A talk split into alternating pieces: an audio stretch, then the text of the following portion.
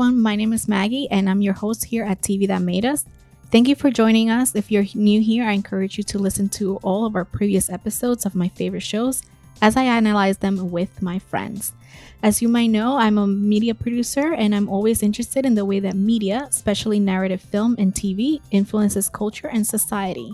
You are what you watch, what you consume, especially in this day and age of binge watching. So on this show, my friends and I will be discussing some of our favorite TV series and how they have influenced us as adults.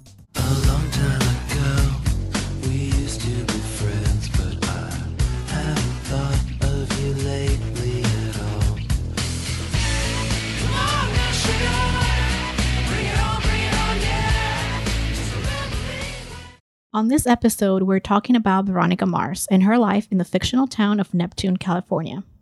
The show by Rob Thomas about the teen detective aired on UPN 9 from 2004 to 2006 and later on The CW from 2006 to 2007. And it chronicled the life of teen Veronica Mars, who after the murder of her best friend Lily Kane, she along with her dad became social outcasts. She helps her peers and her dad with investigations from fraud to cheating scandals, whilst maneuvering her way around high school and later college. In 2014, the cult following was able to garner enough momentum and money for the series to have a proper ending with a film that showcased Veronica and her friends dealing with larger scandals and the psychological effects of growing up in Neptune. At the beginning of the summer, Hulu picked up 8 episodes and revived the series, bringing back Veronica, Keith, Logan, and even Dick. What really fascinates me about this series is not just the complexity of the protagonist, but also the father-daughter relationship between Veronica and Keith, as well as the way it deals with issues like rape and violence against women. To discuss more, I have here my friend and filmmaker, Christina Rea. So Christina, tell us a little bit about yourself and the love for the show. Hi, everyone. I'm Christina Rea. I'm a filmmaker. I first discovered Veronica Mars between the first and second seasons. I had seen an interview with Joss Whedon, and he said that it was his favorite show on TV right now, and I was a huge Buffy fan, and so I was like, I have to find this show. So I think I don't know exactly what months the first season aired, if it was a traditional season, but I think it was over the summer that I found the first season and binged it and just loved it. And so then I watched it live from that point forward for the second and third season. But I'd also bought them on DVD, and I watched them all the way through at least once by myself, and also with my best friend in high school. I kind of like introduced the show to her, and I just loved it. I loved, obviously there are some Buffy comparisons, and reasons why I loved Buffy are also reasons why I loved Veronica, but she was just such a complicated character, so complex, and I think what resonated with me a lot was just how the trauma that existed in her life, and like how she overcame so much and was this strong character who didn't really fit in and didn't let it stop her from being herself and really kind of outsmarting everyone. And I think that there was a level of the way that I felt in high school as a little bit of an outcast for various reasons, and wanting to like, and also there was a layer of class there because I grew up with a single mom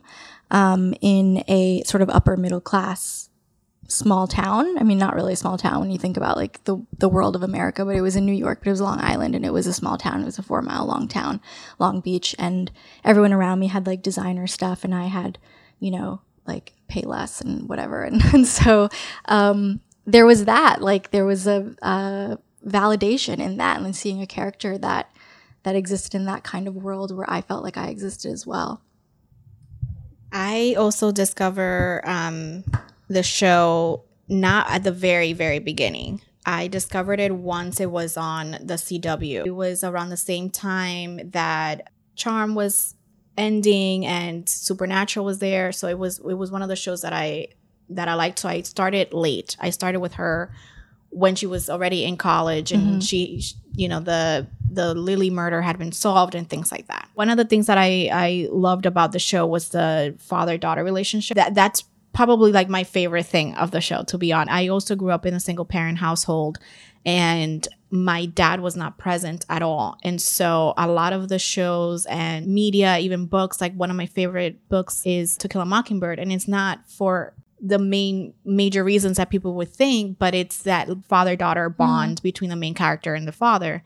And I love Keith. And so that was kind of like my introduction to Veronica and why, one of the reasons why I love the show. I just wanted to say, spoilers ahead. We will be talking not only about all the first three seasons of the show, but also the film and then the season on Hulu. So if you guys have not watched the season on Hulu, please go do so now and come back to this podcast. But if you have, stick around. Look. Hot dog. Hot dog? It's an expression of excitement and enthusiasm. Joe and Frank Hardy and I used to say hot dog all the time while we were waiting for the car hop to bring us our malteds at the drive-in. Drive-in? I hate you. You love me. Yeah, but it's all instinct. All right, Christina. So the first thing that I want to discuss is Veronica's relationship with Keith, her dad. So we know that her mom was the absentee parent in this case. For me, coming from a household where I had my mom watching shows similarly to kind of like Gilmore Girls, where there was a mom. There's always like the mom as a single parent. And here we had Keith. I love that their relationship was not the most father-daughterly one. It grew into being kind of like a full-on partnership because at this point now, they are fully partners in Mars Investigations. I mean, something that I loved about that relationship was that he wasn't a traditional father that you see on TV where he kind of policed his daughter. You know, a lot, especially when it comes to like sexuality and respecting her agency as a woman and as a human being. You see a lot of TV shows, fathers are like locking up their daughters, and it's about creating a barrier between boys and their daughter and like telling her how to dress and how to be and how to behave. And there was really none of that. There were like moments of him having those I guess go-to reactions, and then he would kind of like check himself and she would check him. And so I thought that it was a really healthy relationship and it was really lovely to see on TV. And yeah, I didn't have my dad in my life either, and I don't say that I was necessarily like craving that. I love my mom and I have a wonderful relationship with my mom, but it was nice to see just like what a dad could look like and like should look like, I think. And I will say that of the fourth season, I just love that they do have this partnership where they're equals and they respect each other and they work together, and it isn't kind of taking that dynamic where one of them is an authority figure over the other into adulthood, but rather they've kind of created this like equal ground. Yeah, I completely agree. I also really like the fact that he let her be. He let her be. And so we can see that affects in her as an adult, especially in the fourth season. In general in the show, but you know, Veronica, she not only can handle herself and but she also, she's a sexual being. She has her own thoughts. She has her own thing going on. She's not somebody who particularly, let's say, needs her dad, but it's great that he's there. And he's not just a protector. Sometimes she's the one doing the protecting, as we see in the fourth season. It was very difficult to see what went on with him because it also parallels to our parents getting older and how we have to then be caregivers, the caregivers, and be there for them in more ways than what we ever thought. For example, like my mom is also having issues like with memory. My grandmother also, she passed away with Alzheimer's, and it was when then having seeing those characters on television, but also seeing somebody like Keith, who he wasn't a couch potato. He's using his brain all the time. He's still active. He's still relatively young for him to have having memory issues and having Veronica not know about it at the beginning in the fourth season, and later on be extremely concerned. And he's like that there was a scene when he was like, I'm afraid I'm gonna do something stupid and I'm gonna get you hurt. Yeah, like the show itself, the original run of it, the new season, the strongest aspect is the relationship between them, and I I love that the show kind of showed you both perspectives, like the fear that he had of losing himself and losing the thing that makes him him, because his mind and his analysis and his sort of critical thinking and craftiness, like that's all what makes him him as a human being and in his work. And then also the fear of, like telling his daughter and putting her in danger. And then also seeing her side of it, which I relate to more as someone who's, you know, who has a parent who's getting older, and just that fear of losing, my parent. And both literally, like, you know, as they get older, literally losing them, but also just the idea of losing their personality, losing who they are. And like, even it is an interesting transition. So it was kind of cool to see that on screen, even if it was a little bit like earlier than you would typically see it, because it was done through his injury. But the idea of like, I just turned 30, and like when I'm sick, I still kind of want my mom. Like I want my mom to take care of me, you know. And now there's like a reversal that's starting to happen, where it's like I still want that, but I'm now the person that will be taking care of my mom.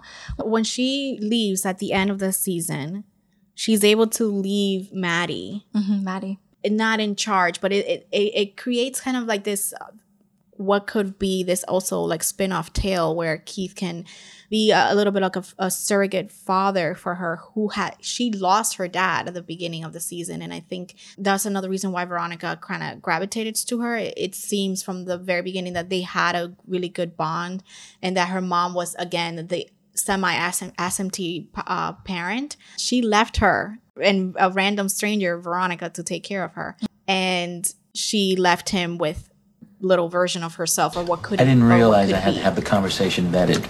I would have been happy to veto questions for you ahead of time. That would have been nice, huh? We could have packed a lunch and made a day of it. Missed opportunity, if you ask me.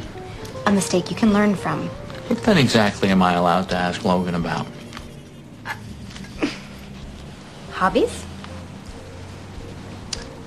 Surfing?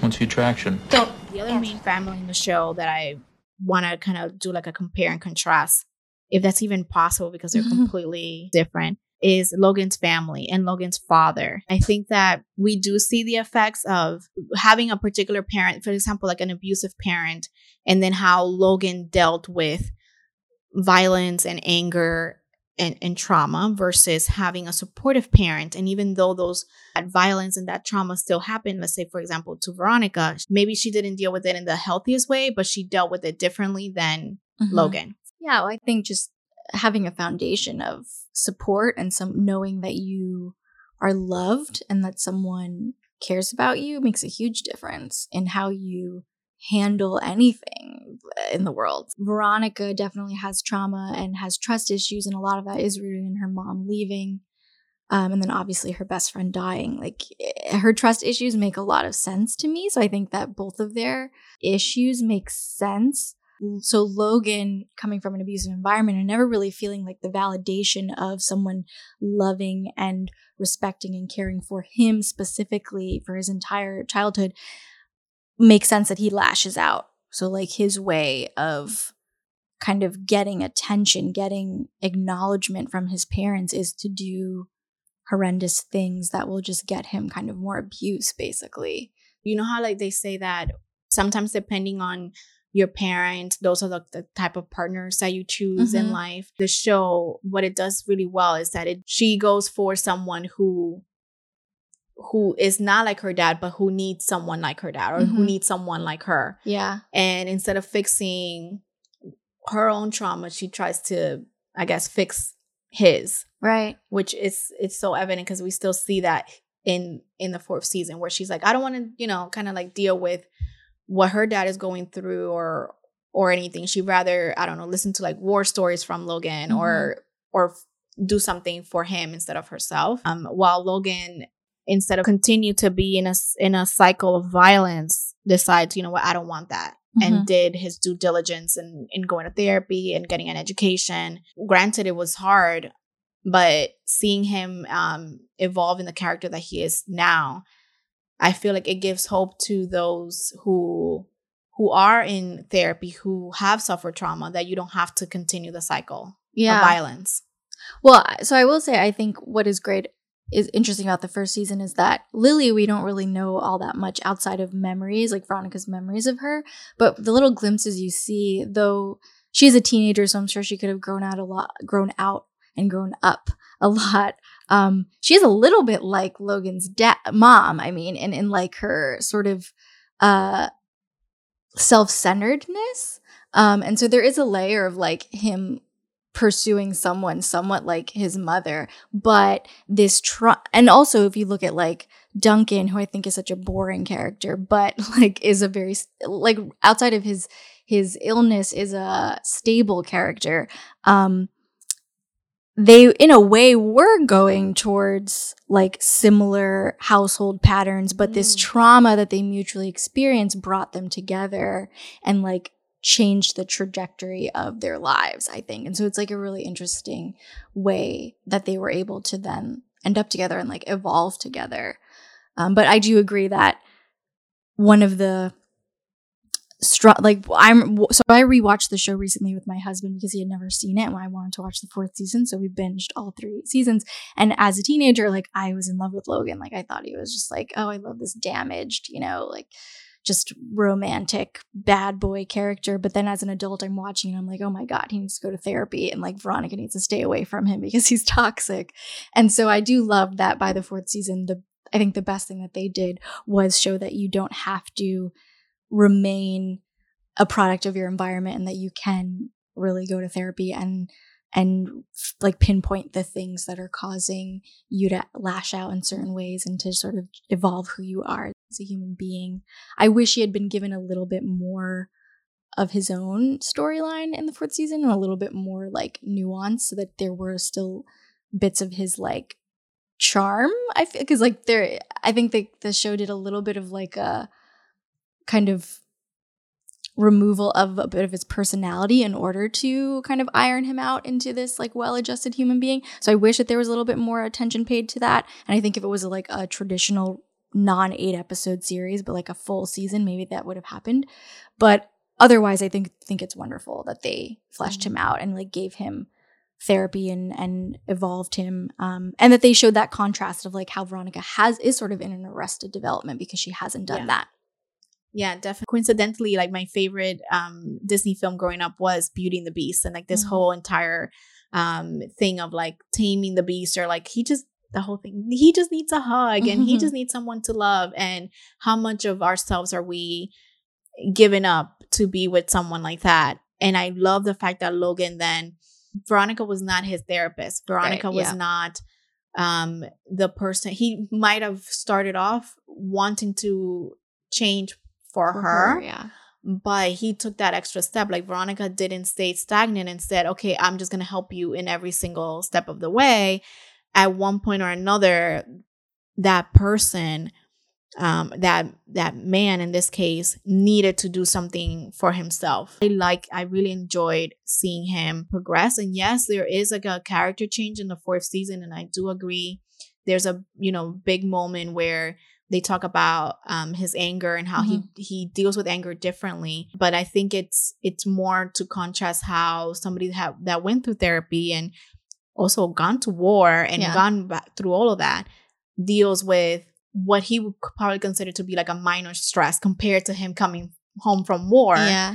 Dealing with like the security for this guy at Neptune. It's like, okay, like I don't have to stress it out. But for Veronica, this is like this major thing. And because she hasn't gone through the steps of therapy, she wants him to be in the uproar with her as well. So I really enjoy that, to see that contrast in the fourth season. And I do believe, as we were talking prior to this, that it was a disservice what happened to him at the end. It felt like a plot device just to like rapidly develop Veronica, and that was a disservice to him.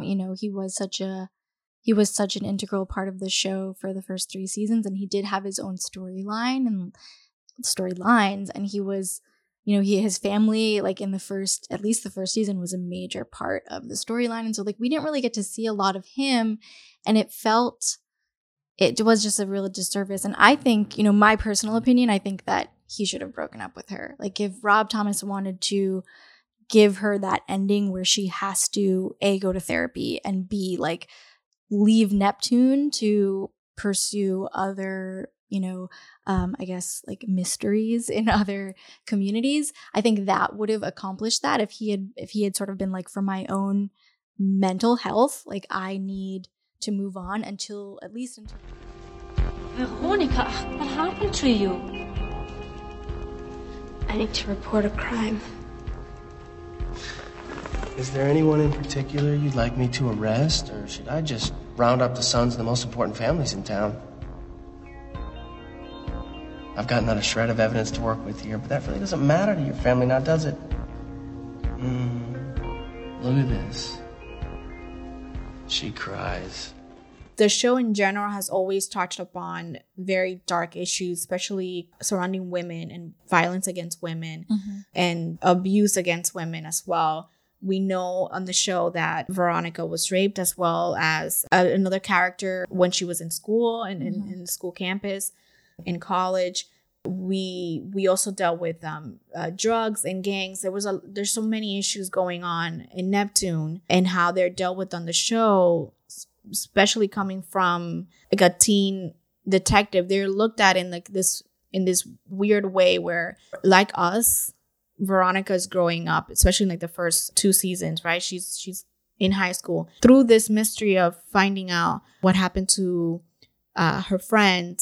She gets to see the world of like a sneak peek of adults and how adults deal with things, and what justice is, how when somebody commits a crime, what happens to them, and how socioeconomic backgrounds matter, your gender and race matter. Yeah. And we also got to see those things. One of its definite strengths was its like ability to start with such darkness and such trauma and still be this like witty, playful show without losing that like authenticity of the complexities of people. When we're talking about like sexual assault, for me, I hate it, seeing it on TV when it's used as a plot device, as like, we need something, you know, to happen to this female character, so we're just gonna like have her get raped, and so that'll be her storyline. What I love about Veronica Mars is that it doesn't define her, and it isn't just like an incident and then we kind of leave it. And then so often it's usually from like a male perspective of like, oh, you know, I'm a hero who now has to like avenge the rape of my wife or my sister or something. Like, there was none of that in Veronica Mars. It was very much her storyline. For one thing, we don't see it. We don't see the assault, which is really important, I think, when it comes to representation on TV, because so often it is like visualized, and it is very often through a male gaze. We don't see it on Veronica Mars, and it is all about the aftermath and about her processing that and not letting it define her, but very much like developing her. So it is a part of who she is and her history, and it is always there, and it has very much affected her, but it doesn't like destroy who she was before, but it evolves, it changes. And so I think that there's just like an authenticity in that I think was just great to see. And that, yeah, like you see the realities of what happens in our justice system, that it doesn't often believe women or support women. In the fourth season, you know, she goes jogging in one of the episodes and then tases a guy who comes up behind her, which is like such a gratifying thing to see, because so often that would end up in like an assault. So it's nice that there's a subversion of that, but it doesn't disregard the fact that it is a reality for women that to jog at night usually will result in something terrible, because just the fact that she has a taser and has to tase someone like tells you that's the world we live in, you know? And so, yeah, the show, that's sort of one of its strengths, and also just its play with like the haves and the have-nots in general. And so, as you mentioned, like gangs, I love that they're three-dimensional, the characters that are in the gang, that it isn't like, you know, especially in our current world and our current administration, where it's just like a demonization of Latinx people and like a fear-mongering using gangs to show that, for one thing, the show had both like this Latinx gang, and then also they're Irish. What is the other gang that's on the show? The like brothers that. I want to say that they are. Yeah, they are Irish. I just even in the fourth season, aren't they also Irish? Yeah, I think so. So like there isn't just like a one definition of a gang, which I appreciate, and also that the characters that like Weevil is such a developed character and is so nuanced and isn't just like a villain, nor is he just a hero. Like he plays both lines, which I think is just very human. He calls her out. He calls her out a lot. The fourth season, but in the show in general, when she's being privileged, yeah, when she's like not acknowledging her own privilege as a white woman walking through the world for sure. So I think that it does. There are definitely some flaws. Like I will say, the third season handles the group of feminists horrendously. Like there's a lot of problematic stuff in the way that they're portrayed and the things that they do, like faking a rape, which I think like is very problematic and is very coming from maybe a place where no one on the writing team maybe considers themselves a feminist at that point in time. But outside of that, I think it handles these like nuanced complexities really well and so much better than any teen show. It's so much more than a teen show. It's interesting because now we have, let's say, for example, a show like 13 Reasons Why, where I don't know if you've seen it, but it explicitly was called out on how explicit it was in showing a rape scene. And it goes back to, okay, are we using this as a plot device? Are we using this for ratings? Like, is this controversial, or are we actually showing something that's authentic? And I think with something like Veronica Mars, one of the things that the way that it happens, it's probably the most common or most, you know what I mean? It wasn't like she was completely assaulted. It was that whole thing rape. With like the date rape drug and the memory loss and like it's there. And I think there's more people that could relate to something like that. It goes back to the whole thing of like, how we police women, but we never teach men how not to rape, right? We always teach women, don't wear this, be careful. Yeah. I was just at my birthday party and I had one of my friends, granted he's a guy, but he was also very vigilant of like, oh, you left it there, don't drink that. And stuff like that. I don't see guys saying that to other guys. Yeah. It's always for us. It's interesting because, like, Dick as a character is never really held accountable for the fact that he's the one that actually drugged, technically. Like, he was trying to drug his girlfriend, and then she ended up with the drink. But there is that. That's just, like, it's never really – no one is ever really held accountable for what happens to Veronica because there's so many, like, elements at play. And ultimately, there is one person that chose to violate her while she was passed out on the bed.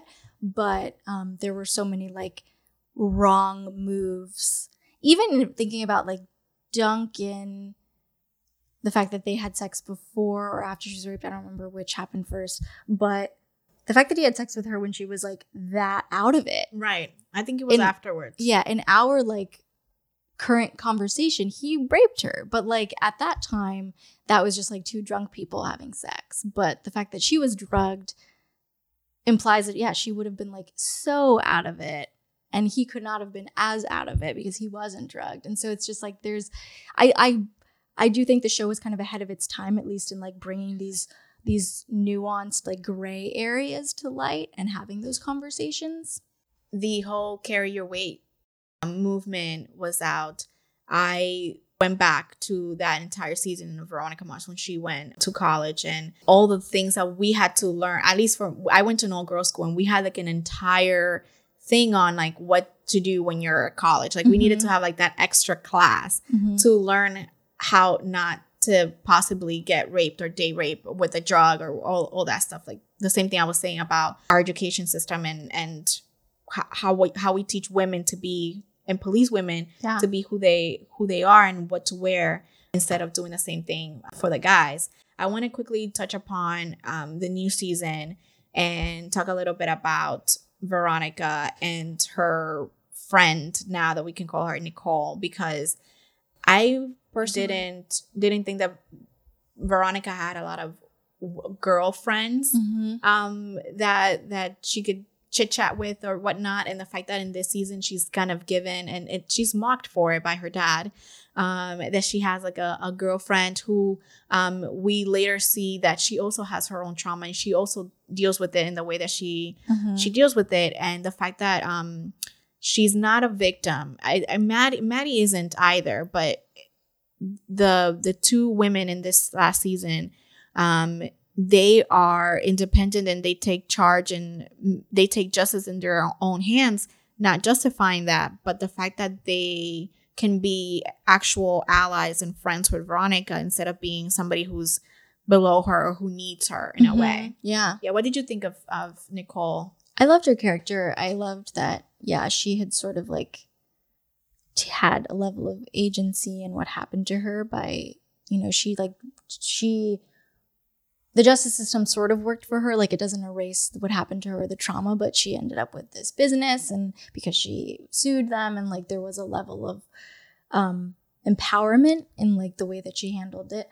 You know, it's interesting. I liked that seeing Veronica with a female friend, with a woman friend. Mac was the only one previously that was like really a staple, and she was always kind of like in and out. Really only in the third season did she have regular screen time, I guess. Yeah, because before it was always like Wallace. Yeah. He always had and then all the other male characters, Logan, Piss, Weevil, and the guy at, oh my gosh, I forget, Leo. Yeah, also. Yeah.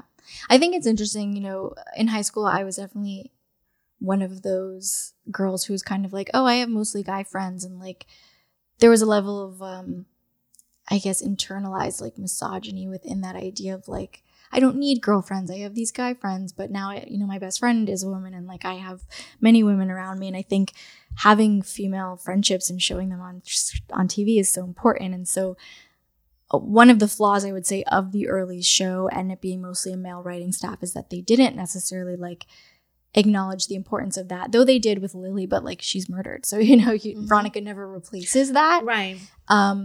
And I really liked Nicole. I have mixed feelings, I guess, about what happened between her and Veronica, because I feel on the one hand, as a survivor herself, would Veronica really like so easily be swayed to think that Nicole would be the one doing this because of what happened to her? But I also think because of Veronica's trust issues that are so embedded in her, that it does feel authentic to her. So I think that does develop well. Mm-hmm. Yeah, if they do more seasons, I guess I would love to see some sort of like, bring that back in some way, and some acknowledgement on Veronica's part that she really messed up that friendship and needs to like work her trust issues out, you know? Yeah. I like the contrast, because in the very first episode, fourth season, when it opens, we open to a woman who was being cheated on, her husband, and how her husband like controls her electronics and everything in the house. And it's Veronica who has to come in and in a way save her and teach her how to be more proactive, while then midway through we meet Nicole, and she's like, I got this. Like, you don't have to be my savior, we can actually be friends. Yeah, that's, and I think, that's what's great, because there is a little bit of like, Veronica's smarter than everyone else on the show and is like the savior of everyone. There's a little bit of like exceptionalism around her as a woman, where like all these other women need saving, but not Veronica Mars. And so it was nice to get this like much more developed portrayal of women, where it's like not everyone needs to be saved by Veronica, and you know, she isn't actually above everyone else, and she can have a conversation with her. Yeah, and she can have like, she can just be an equal with another woman. She can have drinks and dance and be in a presence of another woman, and don't feel the need to either save her or protect her, but also there's no competitiveness either. Yeah, that I really loved. I loved that she had an actual friend who was like an escape and an ally in life, and like gave her just like the experience of being a regular, you know, 30-ish woman, you know. And not have the whole marriage and kids plan out. Right. That's another thing is like, so I don't... Nicole and her like make fun. I love that whole back and forth of like them pretending to be moms. Yeah, I loved that. But I will say, you know, some of the criticisms of the new season is that I think some pushback to the fan outrage has been like, well, not all women need to want marriage and kids. And like, I'm all for that. Like, I totally love the idea of seeing a woman who doesn't want any of that. That's not my annoyance with the way it played out. Like, I didn't need this fairy tale ending for Veronica and Logan. I just don't love that he was just like killed off as a way to like rapidly develop her and make her leave Neptune. I think it could have been done better. When it comes to Nicole, also, we see that both her and Nicole have a similar trauma, but because Veronica, again, we going back to Keith and parenting and supporting, she had Keith and she had like this institute for like investigations, and how she deals with it is to find justice for other people. And then it's really good to see how somebody with a similar trauma deals with it, not in their regular day-to-day, I want to be a savior for, or champion for other women, but I'm just a regular business owner. I just happen to have this in my life. Yeah. And I deal with it by punching drunken teens who are trying to also take advantage of young women. But the fact that she had her own business, I like the fact that she had her own business, her own life.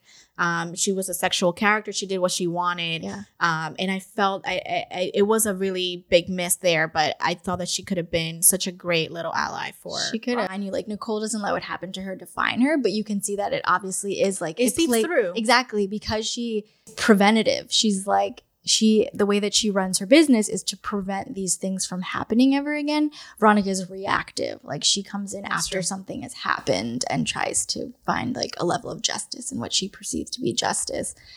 Just be glad I don't flip my hair. I'd own you. You're 12. Can you just once save my ass without comment? No, because saving your ass with comment, it works better for me. Did you just call me lady? That might play with the masses, but underneath that angry young woman show, there's a slightly less angry young woman who's just dying to bake me something. Your marshmallow, Veronica Mars, a Twinkie. All right, Christina. So as we are wrapping up our conversation on Veronica Mars, I wanted to touch upon her feminism and her as a feminist icon for women on television, for teen women on TV. We know that the character was written as a man, as a young boy first. And then it was later on a young woman.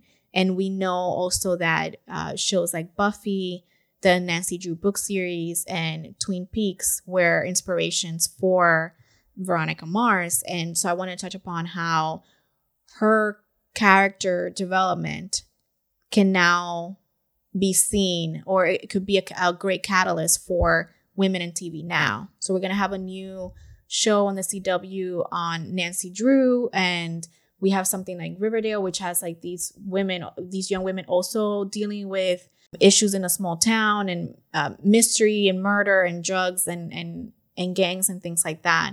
But how do you think that the show could be a catalyst for new women on TV? I think it really is a foundation for portraying teen women, especially now in 2019, that have agency and that like acknowledge that aren't these sort of like picturesque, don't come from picturesque families and aren't these, you know, completely unflawed characters. I think very often what you saw previously were a lot of like just sort of traditional portrayals of femininity and like the traits that are supposed to make up women, and Veronica created this shift and assertiveness. And so I think you do see like a trickle of that in the characters we see now, and I think we're moving in that direction. I guess my one hope for characters that come out of inspiration from Veronica and like the characters that inspired her is that maybe we'll get some women of color, you know, not just like a blonde white woman, because, you know, Nancy Drew will be another blonde white woman. And so I'm hoping that we can see that and play with that, those dynamics. Like we're talking about Nicole, you know, from the fourth season, that was just so refreshing. And so I would love to see more of that, and younger characters, women of color that have these sort of like flaws and layers and nuances. And then also I hope that we continue to see young men that let those young women be. Similarly to Keith and Logan later on, where they're not there as protectors, but they could somewhat be allies as well. Even somebody like more like Wallace too, who they are there to be allies, not to be 100% saved all the time or to save the main character, but to be a little bit more equal and grounded. So Christina, thank you so much for joining us here and for your time and for talking to us about one of my favorite shows. Any last thoughts on Veronica and the new TV season and women on television? Well, thanks for having me. I just hope to see more of it. And I hope that Hulu, the new season, introduced viewers to the previous seasons. And so there's an increased demand for that kind of representation for women in these kinds of roles. Definitely. Thank you guys for joining us.